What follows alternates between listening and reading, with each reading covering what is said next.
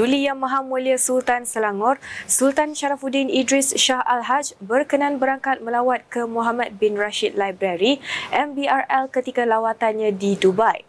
Baginda diiringi Duli Yang Maha Mulia Tengku Permaisuri Selangor, Tengku Permaisuri Nur Rashikin. Baginda dibawa oleh Ketua Pegawai Eksekutif MBRL, merangkap ahli lembaga pengarah, Dr. Muhammad Al-Mazra'i ke ruang-ruang utama perpustakaan berkenaan yang mula dibuka kepada umum Jun lalu. Dalam pada itu, baginda amat kagum dengan reka bentuk bangunan tujuh tingkat yang menempatkan sejumlah 1.1 juta koleksi buku-buku dalam 30 bahasa. Selain daripada buku-buku ilmiah dari serata dunia, baginda juga tertarik melihat sendiri koleksi naskah Al-Quran lama, transkrip kaligrafi dan peta-peta bersejarah. Kerajaan negeri akan memastikan program-program kesihatan Selangor ditambah baik dari semasa ke semasa mengikut keperluan masyarakat.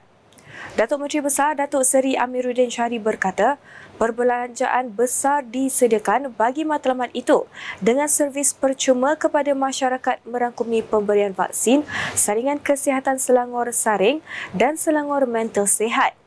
Tambahnya, kerajaan negeri sentiasa belajar daripada situasi semasa dalam menjadikan Selangor sebagai negeri berdaya huni dan kalis uji, terutama selepas pandemik COVID-19. Beliau berkata demikian sempena sambutan Pesta Tanglong di Taman Rekreasi Bandar Mahkota Ceras semalam. Dalam pada itu, menjelang Oktober ini, kerajaan negeri akan memperkenal skim insurans hayat Selangor Insan dengan syarat tertentu di mana premium insurans berkenaan akan dijelaskan oleh kerajaan negeri. Skim bakal ditawarkan kepada penduduk seawal usia 30 hari ke 80 tahun bagi membantu meringankan beban dengan perlindungan sehingga RM10,000. Pada tahun 2021, 2022, kerajaan negeri telah menambah peruntukan-peruntukan untuk apa? Untuk kesihatan awam dan kesedaran kesihatan. Ketika COVID, kita melakukan saringan-saringan kesihatan untuk memeriksa tentang status COVID-19. Tapi pada hari ini, pada tahun 2022, tahun 2023 dan ke depan dan selagi mana kerajaan ini ditakbir oleh kita semua, kita akan pastikan program kesihatan ini ditambah. Sebelum ini, ada program rawatan.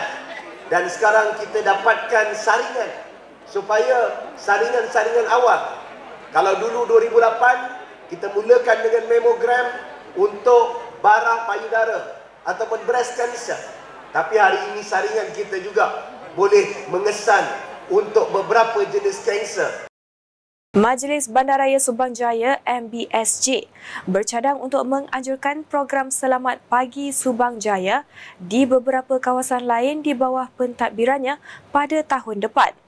Datuk Bandar Subang Jaya Datuk Johari Anwar berkata, antara lokasi yang disenarai pendek termasuk Seri Kembangan, Serdang dan Bandar Kinrara. Katanya dengan penganjuran lebih menyeluruh, ia memberi peluang kepada lebih ramai komuniti setempat menikmati manfaat daripada program tersebut. Beliau berkata demikian kepada pengamal media selepas menyempurnakan program Selamat Pagi Subang Jaya kali kedua yang diadakan di Jalan Kemajuan berhadapan Subang Perit bermula 7.30 pagi hingga 11 pagi. Antara aktiviti yang disediakan pada program yang diadakan pada Ahad minggu pertama setiap bulan itu termasuk kayuhan santai, bola sepak jalanan, pemeriksaan kesihatan, demonstrasi memasak, pertandingan mewarna dan jualan makanan. Penganjuran ini adalah merupakan inisiatif ya, yang dijalankan oleh MBSJ uh, bagi kita mencapai sasaran penurunan karbon uh, di kawasan Bandaraya, uh, Bandaraya Subang Jaya ini dan ini adalah selaras uh, dengan pelan tindakan bandar hijau uh, Subang Jaya di bawah pelan tindakan yang keempat kesedaran gaya uh, hidup rendah karbon ya. Uh, lokasi ini kita akan kekalkan bagi kawasan ini uh, dan kita akan lihat uh, daripada segi sambutan dan bagaimana kita boleh menambah baik lagi apa ni uh, hari tanpa kenderaan di kawasan ini dan kemudiannya kita akan mengembangkan uh, lagi uh, hari tanpa kenderaan ini di kawasan-kawasan lain di bawah pentadbiran Subang Jaya seperti di Seri Kembangan eh, di Seri Sedang ataupun di Bandar Kinrara. Pada ketika ini kita akan uh, tumpukan di kawasan ini. Karnival Hari Keluarga Dun Batu Tiga yang berlangsung di Stadium JKR Seksyen 17 Shah Alam semalam disambut meriah dengan kehadiran penduduk setempat setelah dua tahun penganjurannya tidak dapat dilaksanakan akibat pandemik COVID-19. Acara dimulakan seawal 7.30 pagi dengan aktiviti senam robik yang menyaksikan penyertaan pelbagai kaum dan peringkat umur. Dalam pada itu, pelbagai acara menarik dipertandingkan Antaranya pertandingan susun cawan guna belon, sukan tarik tali, kubahan tuala, bowling kelapa padang, permainan dam ular, mewarna untuk kanak-kanak, larian dalam kain batik, pakaian cantik mengikut tema kategori kanak-kanak, cabutan bertuah dan nyanyian lagu merdeka. Ahli Dewan Negeri Batu Tiga, Roziah Ismail dalam ucapan perasmiannya berkata, Kerajaan Negeri sentiasa menggalakkan masyarakat bergiat aktif dengan aktiviti sehat dengan usaha menaik taraf kawasan riadah khususnya taman-taman permainan biasa dengan pelbagai kemudahan sekaligus dapat memupuk masyarakat mengamalkan gaya hidup sehat.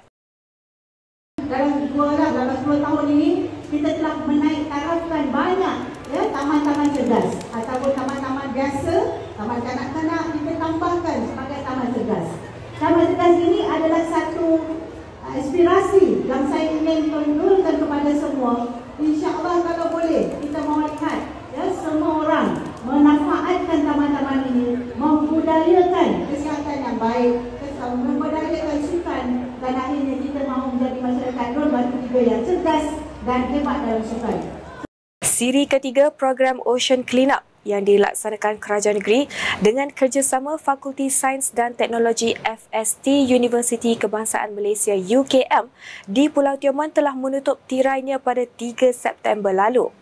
Exco Infrastruktur dan Pertanian IR Isham Hashim berkata, kajian bagi mengawal spesies mahkota duri atau Crown of Thorns COT yang menjadi ancaman terhadap batu karang laut akan diteruskan oleh pihak UKM. Tambahnya menerusi tiga siri Ocean Cleanup yang telah dilaksanakan di Pulau Redang, Pulau Tenggol dan Pulau Tioman, ratusan COT telah berjaya dimusnahkan dengan kaedah suntikan racun yang menggunakan bahan mesra alam terus ke badan pemangsa itu. Jelas Izham, beliau akan terus bersama UKM untuk melihat dan meneliti bagaimana kajian mengenai COT ini dapat dibuat dengan lebih baik. Di negara kita ni kajian tentang COT ni merupakan yang pertama. Tidak ada kajian ilmiah yang dibuat uh, secara terperinci pihak UKM ni lah yang yang bermula buat kajian yang terlebih terperinci.